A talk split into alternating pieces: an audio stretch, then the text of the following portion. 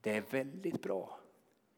Och det är väldigt nödvändigt att barnatron går sönder. För våra egenhändigt konstruerade bilder av Gud måste sprängas så att vi kan möta den verklige guden. Ylva Eggehorn skriver i en väldigt populär psalm som vi har i Svenska psalmboken 717. Så kom du till sist. Du var en främling, en mytgestalt som jag hört talas om. Så många hade målat dina bilder, men det var bortom bilderna du kom.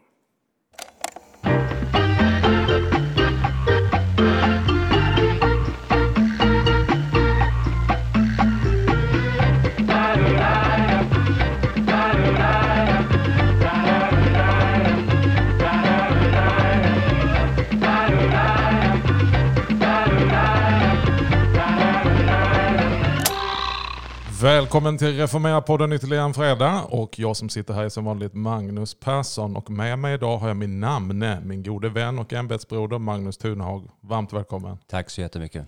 Du Magnus, det är lite speciellt att vi sitter här idag. Det är ju vår prästvigningsdag. Ja, fyra år sedan. Fyra år sedan. Ja. Vi inledde vårt femte år som präster i Svenska kyrkan med underbart, underbart.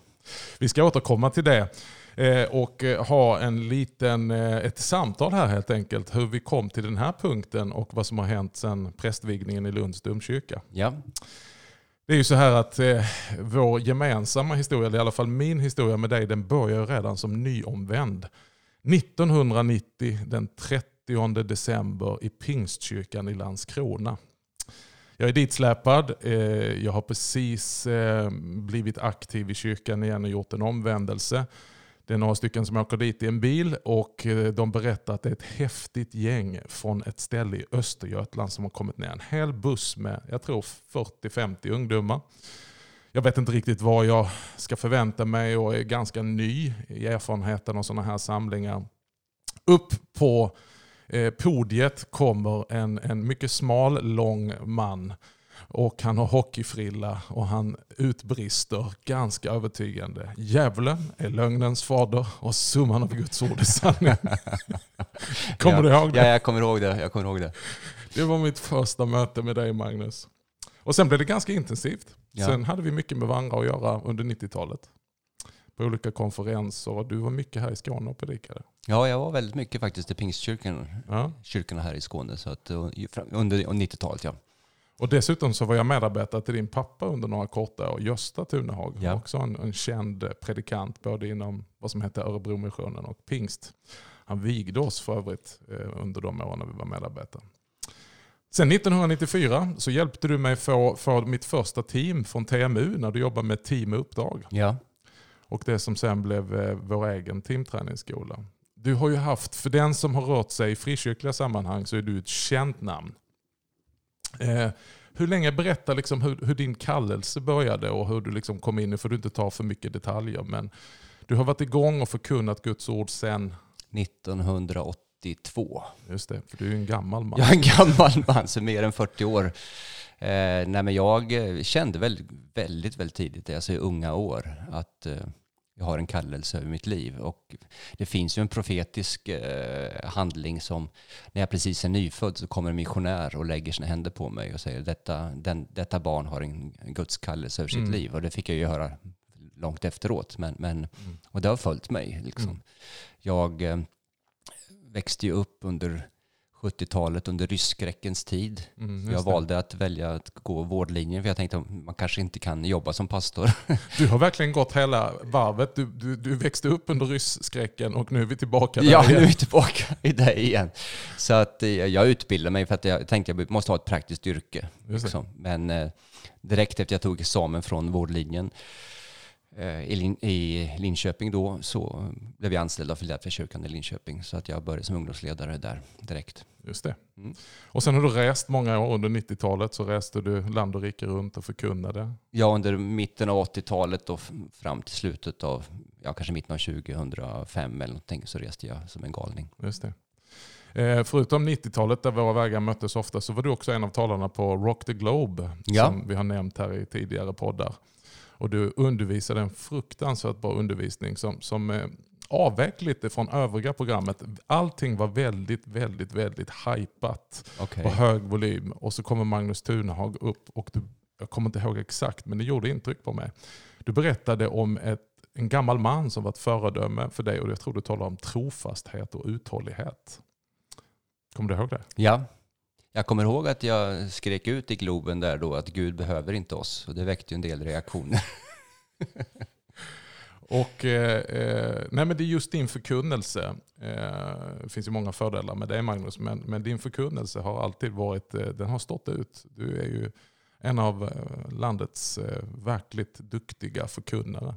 Hur, hur, hur har det utvecklats? Vad har, vad har påverkat din förkunnelse? Vad har du hämtat inspiration ifrån? Vad har du fått vägledning ifrån? Ja, så när jag började i Philadelphia i Linköping så var det en Lennart Hambre som tog mig under sina vingars skugga och gav mig rätt mycket coaching och ledning och eh, väldigt uppmuntrande. Men samtidigt kunde han ju också efter någon predikan jag haft ge en del goda råd och en del tips. Jag minns ju framförallt en söndag när jag av citationstecken andens inspiration kände att jag skulle avvika från mitt manus och kastade utkastet och, och Mm. predikade något rent mer inspira inspirationellt. Och han säger efteråt att det hade kanske varit bra om du hade hållit dig till ditt första manus. Liksom. Ja. Och då får man ju lite så här bra vägledning. Sen var ju Peter Halldorf och Thomas Sjödin eh, jobbade ju mycket ihop med under den tiden också Just det, i Linköping. i där. Linköping. Och eh, sen var jag ju väldigt här, fascinerad av Ulf Ekmans predik och konst. Mm. Eh, och sen John Wimber. Mm. Eh, så det var, jag, jag tog intryck från många. Men det tog ett antal år innan jag vågade hitta min egen röst. För var jag än kom, i vilket sammanhang jag än kom, så sa alla, du är väldigt annorlunda. Ja, just det. Och, och då känner man ju, ja men jag vill inte vara annorlunda. Alltså kan inte jag få vara som alla andra?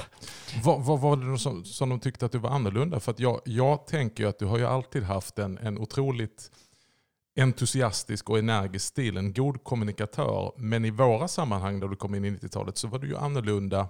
Inte för att du var entusiastisk utan för att du var väldigt bibelförankrad, bibelutläggande. Det, fick du, det måste du ha fått med dig tidigt. Ja, jag tror ju, alltså min pappa var ju eh, väldigt eh, mån om skriften och eh, teologin. Sen, sen kan jag ju se i efterhand att han kanske ändå var hade en teologi som jag idag inte delar, men, men det var ändå noga för honom med att liksom det vi förkunnar ska vara Guds ord. Eh, Du, på den, på den noten, eh, vi har ju gjort en resa, Mm. både du och jag, och vi är väldigt tacksamma för vår bakgrund och jag uppfattar dig som att du vill förvalta det goda som vi har med oss och, och jag använder det här ordet helkyrklig. Eh, ungefär samtidigt så startade vi församlingar. Johanneskyrkan i Linköping var du med och grundade och var pastor. Och eh, du sammanfattar, eh, inte uttömmande men väldigt väl, i din avskedspredikan tror jag detta är. Vi ska lyssna. så var vi trötta på det flåshurtiga, vi var trötta på klyschor, på det förljugna, glättiga, på den oreflekterade, ohållbara teologin. Och så blev vi befriade och helade av det stillsamma, av att få ifrågasätta, av att få tid att förstå och få tid att tro. Vi var allergiska mot happy clappy lovsången, någon som vet vad det är? Jag gläder mig i dig. Den typ. Den förbjöd vi efter första gudstjänsten. För vi ville bort ifrån det där glättiga, lite oreflekterade, lite jobbiga, lite, ja ni vet. Och det var så välgörande. Och det var så bra. Men någonstans längs vägen så gick en del av oss också miste om någonting. Vi förlorade någonting som är så viktigt för tillbedjan, för hängivenheten och för förmågan att förundras. Nämligen halleluja-kulturen. Och tron, har vi lärt oss under årens lopp i Johanneskyrkan, föds lika mycket, eller kanske man inte ska säga, men det föds också utifrån, så som det kommer inifrån. Jag tror många av oss har liksom lärt oss uppskatta de här bönehandlingarna, när vi lägger en sten framför korset, när vi tänder ett ljus, när vi bara står inför korset, när vi böjer knä.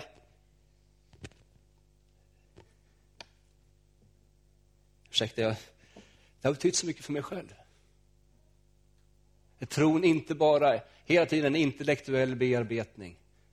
Där man inte alltid bara måste känna rätt, utan där man bara med sin kropp får ta emot bröd och vin, bara med sin kropp får böja knä och säga jag tror. Fast den hjärnan går i fel riktning. Känslorna säger något helt annat. Men det vi kanske också bör lära oss är att vi har en helt ny terräng att utforska. Inte en ny terräng, men för oss andra tröga, tråkiga Johanneskyrkomedlemmar så behöver vi kanske utveckla den här halleluja-kulturen. Det här, det här är väldigt vackert Magnus och sammanfattande, kärnfullt som kanske lite grann eh, sammanfattar hela din resa som du har gjort. Ja. Eh, kan du berätta lite om det? Kan du kommentera? Det här är ju 2000 15 eller? 15 ja. måste det vara, ja, något sånt där ja. Och där förenades våra vägar igen. Vi blev medarbetare på nytt eh, här i Malmö och eh, det som också ledde sen till eh, en tid av utbildning och prästvigning. Men kan du liksom utveckla detta för att här, här tar vi med olika eh, aspekter på din resa. Och om jag förstår dig rätt vad du säger här så, så finns det någonting gott i varje fas. Men det finns också någonting som riskerar att gå förlorat. Hur ser du på detta när du tittar tillbaka idag?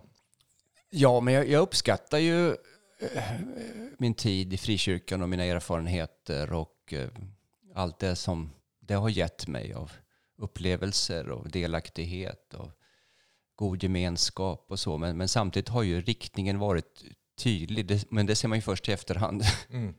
eh, att eh, det jag har saknat hela tiden som jag inte kunnat sätta ord på är ju det sakramentala, den lutherska teologin. Mm. Eh, det är underbart med upplevelser, det är underbart med lovsången, det är underbart med liksom halleluja-kulturen. Mm. Men det som bär mm. på ett helt annat sätt är ju det objektiva. Det. Att få landa i det sakramentala. Jag har ju sagt det i flera intervjuer långt tidigare att eh, när vi startade Johanneskyrkan 96 och 97 införde vi ganska tidigt en, en rätt god ordning och en god liturgi. Mm. Och att jag under rätt många år var, som jag sagt, känslomässigt sakramental. Mm. Alltså, nattvarden betydde jättemycket för mig, men den baptistiska teologin gav ju inte riktigt näring åt det. Ja, just det. det, vi... det, träffar dig mer på ett emotionellt plan, ja. spirituellt, men ni hade inte en teologi för det. Nej, och jag har väl sagt, det kanske låter elakt, men det blir nästan lite som falsk marknadsföring. Mm. Mm. Och jag är skyldig till det eftersom jag stod och sa, du kanske inte kan, ja, som jag sa i det här klippet, att med, dina känslor går upp och ner och din, mm. din hjärna liksom vet inte vad de tror, men, men kom hit och ta emot bröd och vin. Mm. Men det är ju egentligen bara, om man ska vara riktigt strikt baptistisk, en symbolisk handling. Mm. Medan jag idag vet efter varje gudstjänst att jag går därifrån mättad och salig. Och det har jag aldrig någonsin upplevt innan. Mm. Men det, det, känns som det fanns en aning om att här finns någonting mer i det uttrycket. Ja, men jag hade ju en god vän som redan 1993 kanske, när jag jobbade på Uppdrag, tipsade mig om Martin Luthers skrifter. Mm. Och när jag läste dem så kände det här, det här är ett är sant evangelium. Mm. Alltså, jag hade ju självklart trott på evangeliet innan, men när Martin Luther utlägger det på det sätt som bara han kan göra, mm. så drabbas man ju av nåden och sanningen mm. och det rena och klara evangeliet. Så jag reste ju runt de närmsta åren och predikade egentligen en luthersk teologi. Mm. Men eh, som jag sagt i något annat sammanhang så hade jag ju två hjärnhalvor. Den ena var baptistisk och den andra var luthersk. Eh, och jag kunde inte föreställa mig att jag en dag, 2019, 27 januari, skulle bli prästvigd. Men mm. Eh, det har ju varit en fantastisk resa. Det jag till slut har landat och verkligen känt nu har jag kommit hem. Ja. Ja, härligt. Innan vi kommer in på det, eh, ja. vad, vad, vad, tar du med dig? Du är ju tydligt fostrad och formad av en lång frikyrklig god bakgrund. Eh, och ibland så vill ju många problematisera och tala om det här att man lämnar någonting. Och det är precis som att man stänger dörren till allt det. Ibland kan det läggas ord i ens mun, kanske både i din och min, att man tycker att allt var dåligt. Så är ju inte fallet. Nej.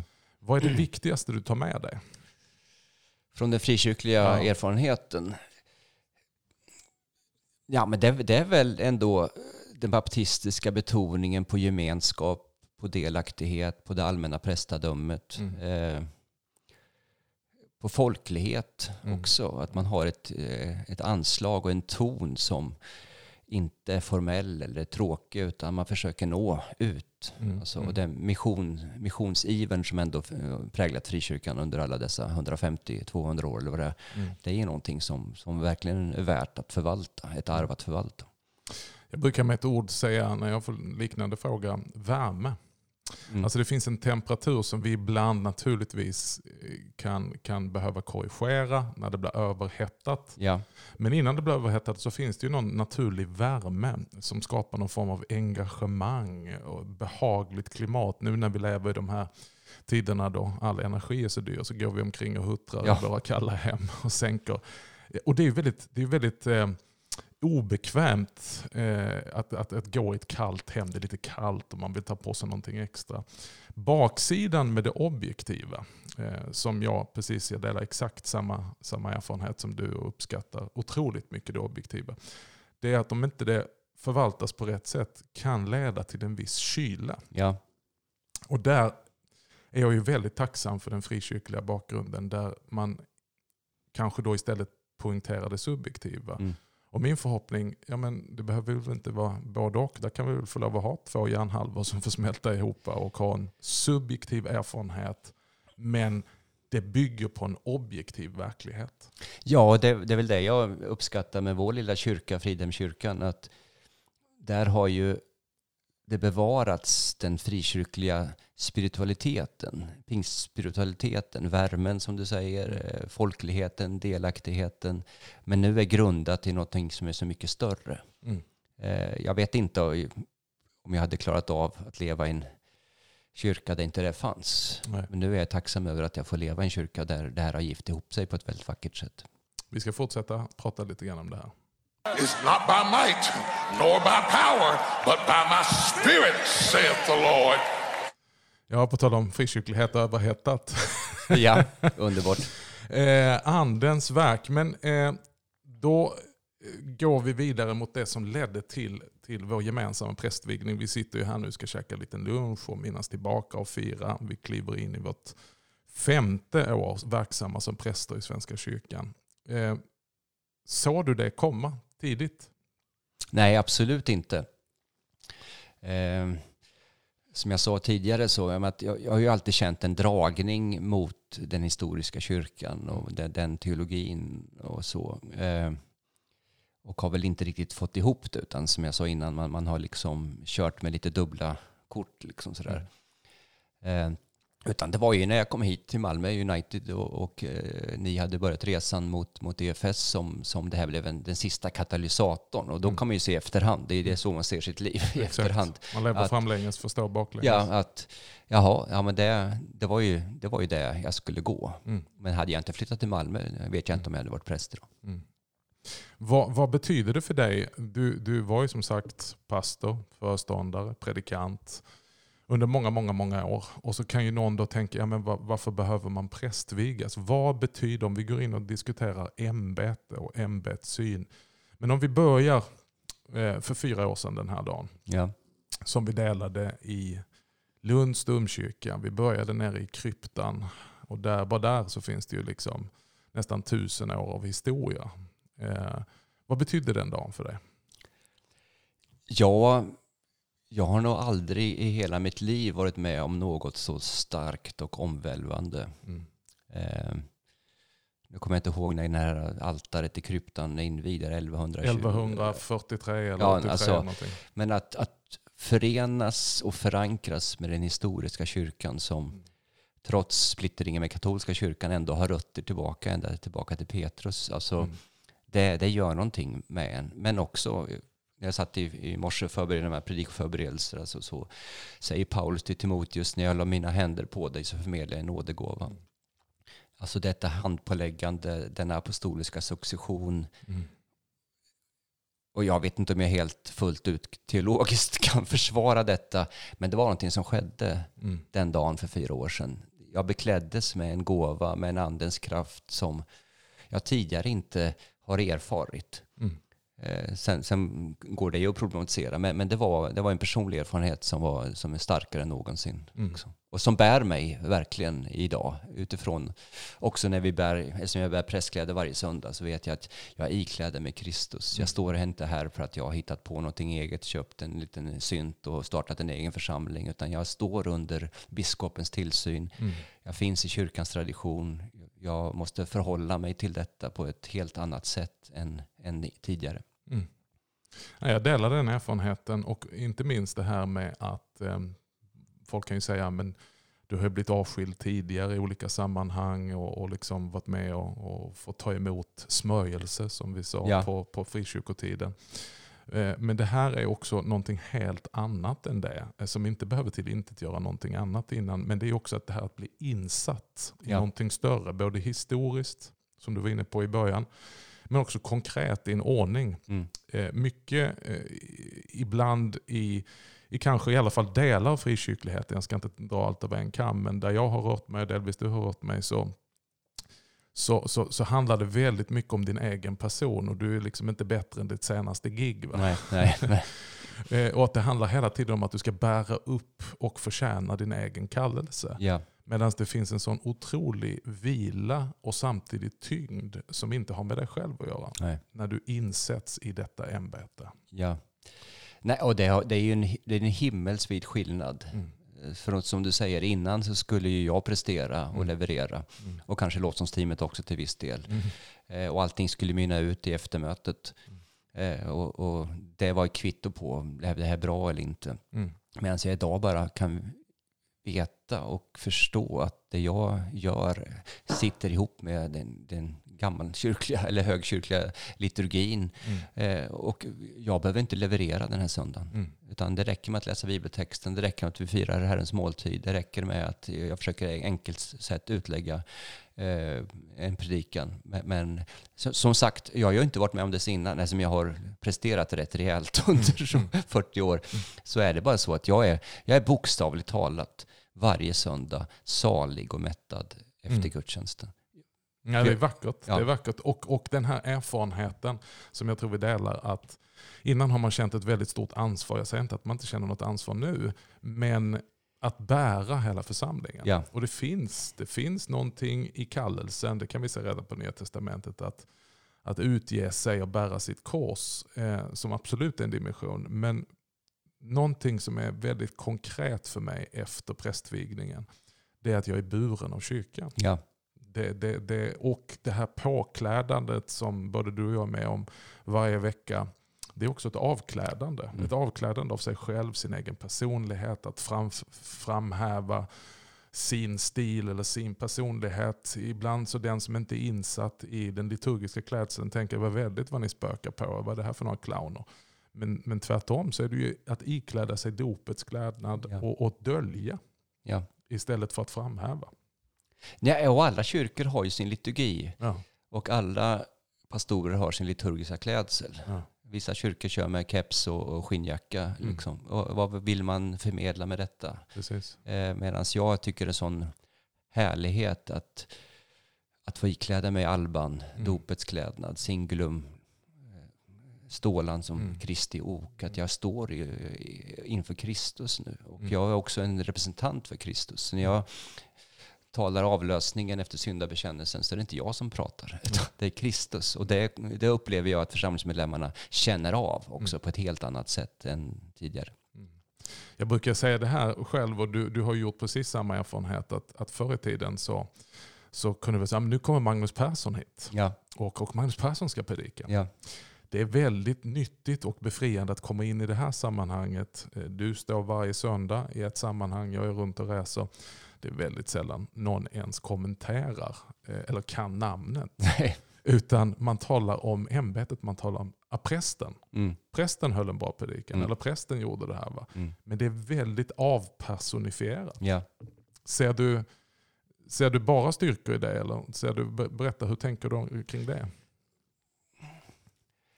Nej, men jag tror väl ändå att att allt för mycket fokus på ens egen person är alltid destruktivt. Mm. Ehm, och att man eh, kan gömma sig i, som du säger, i Kristus. Mm.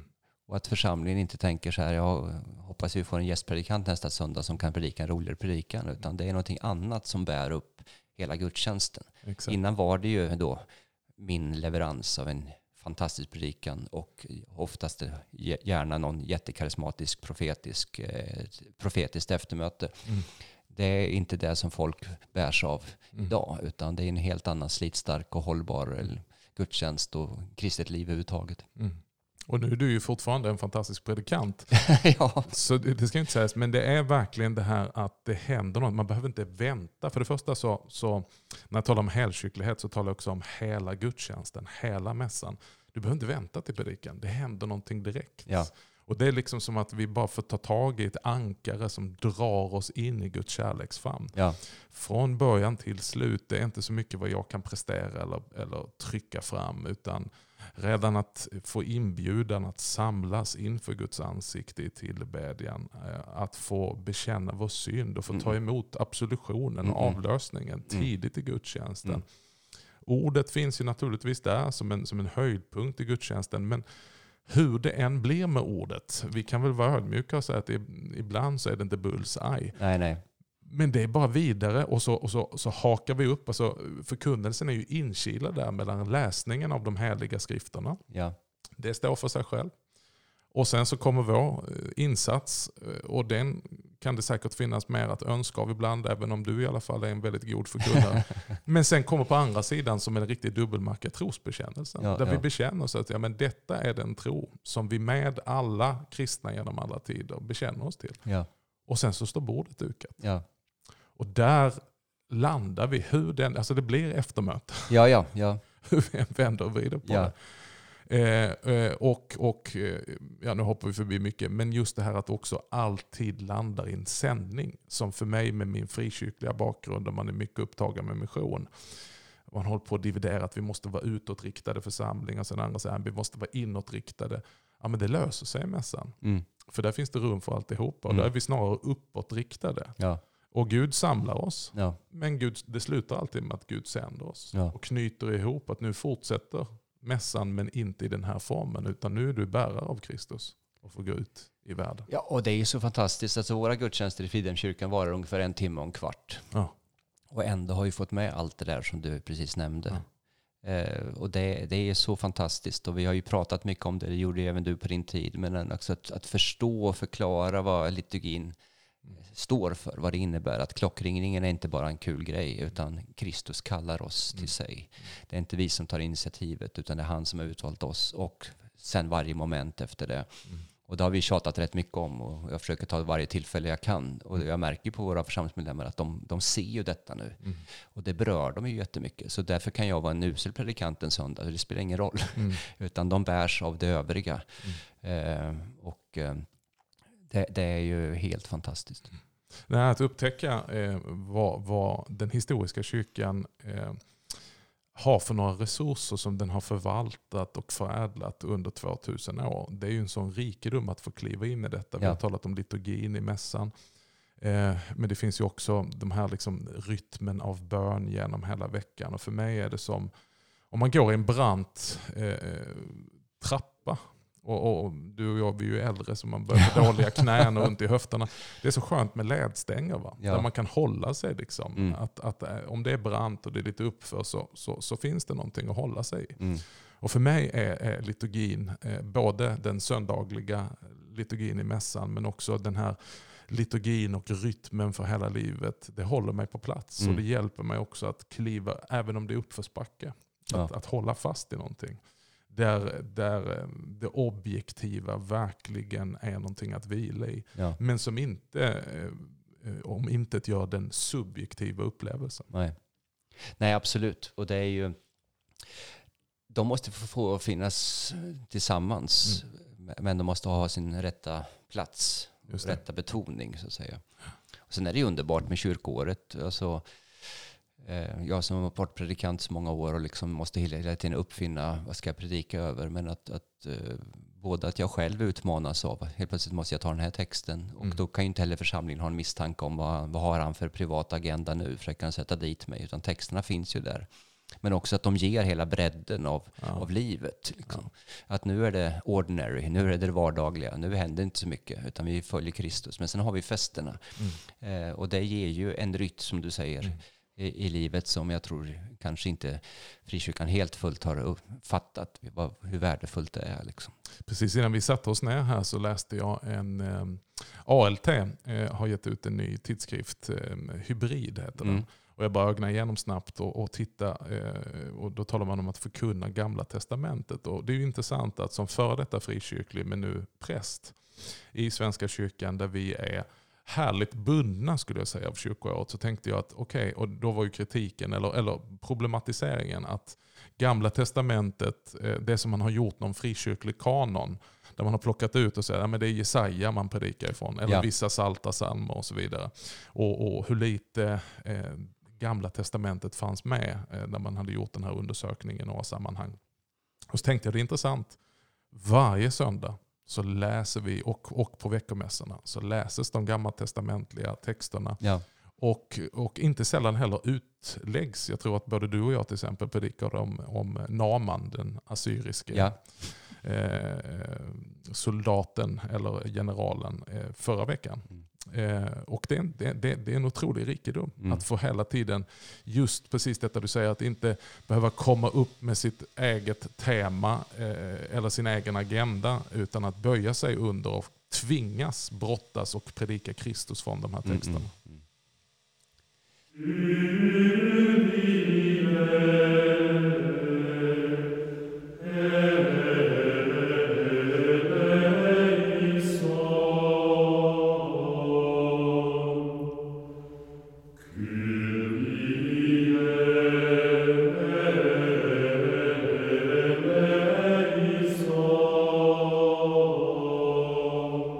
Ja, jag sitter alltså här i Reformera-podden idag med Magnus Tunehag, min gode vän och ämbetsbroder. Och vi firar att eh, de, våra fyra första, eh, fyra första år, ja, precis som, som präster sen prästvigningen, eh, går nu in i ett femte år. När du ser tillbaka på de här fyra åren, eh, vad har du för några höjdpunkter eller vad, vad är du tacksam över? Höjdpunkterna framförallt är ju prästvigningen. Ja, ja. den, var ju, den var ju fantastiskt. Men sen ändå att få stå i, i tjänsten utifrån viget. Mm. Men också tryggheten och lite allvarsamma att jag kan bli avkragad om jag inte sköter mig. Alltså det finns en instans, det finns en kyrklig hierarki som, som gör att jag kan inte spåra ur. Utan biskop Johan har, har koll på mig och domkapitlet också. Mm. Ehm, men sen märker jag också, eh, eftersom jag, gör, jag jobbar ju halvtid i Fridhemskyrkan och sen jobbar jag lite grann i, på Ikea. Mm. Vilken skillnad i, i förtroende och respekt man får när man säger att man är präst till, skillnad från att vara pastor. Och det är lite... alltså, det är synd om, om, om, om frikyrkan på det sättet, för de har ju ett förtroende som de... De borde ha ett större förtroende. Mm. Men Svenska kyrkan har ett förtroende som de kanske inte förtjänar. Mm. Men jag märker ju vilken, vilken stor skillnad det är i, i bemötandet. Och, ja, men folk har en relation till Svenska kyrkan. De har varit på dop, de har varit på vigslar, de har varit på begravning, de har varit på konfirmation. Och, och det har ju fått viga flera av mina kollegor, fått döpa min kollegas barn. Och, så de har en helt annan approach och en Mm. helt annan liksom, relation till, till mig som präst än, än tidigare som pastor. Ja, men det är väldigt fint vittnesbörd och, och eh, det är ju så tydligt att eh, det där förtroendet och ingången man som, som frikyrklig eh, pastor och predikant ibland med viss orätt måste kämpa för att få. Eh, att gå in i prästämbetet, det är ju, helt plötsligt så kommer det här objektiva perspektivet att man står på axlar av giganter Ja. som har gått före. Så att du behöver inte bara stå i kraft av ditt eget förtroende Nej. eller förmåga. Utan du bygger vidare på den kyrka som har funnits mitt i byn, mitt i stan. Som har varit en del av människors medvetande och vardag i tusentals år. Ja. Och det är en så otrolig styrka. Ja, och vi ser ju också det att folk, eh, vi firar gudstjänst i tyska kyrkan, i Fridhem. Mm. Eh, folk kommer ju in i gudstjänsterna nästan varje söndag, Mm. som bara ramlar in. Och det har jag aldrig varit med om i min, under min frikyrkliga period, ja, kanske någon enstaka gång. Men alltså just det här att tröskeln är så mycket lägre Mm. för folk att stiga in i det som de vet, okej, det här är Svenska kyrkan som firar gudstjänst. Mm. Och det, det, är- det är en enorm utgångspunkt för Mm. evangelisation. Både att prata om du har fått någonting i dopet. Mm. Du har inte riktigt sett. Nej, Alltså, nej. Jag behöver inte försöka liksom börja från noll utan det finns någonting att utgå ifrån. Och de relationerna har gjort otroligt spännande under de här fyra åren. Ja. Det här är ju väldigt intressant att sluta på. Tiden går fort när man har roligt. Men eh, om vi ska avsluta och landa i det Magnus, precis det du säger. Eh, Svenska kyrkan, som du och jag är nu vigda präster i med tjänst i EFS, som är en inomkyrklig missionsrörelse.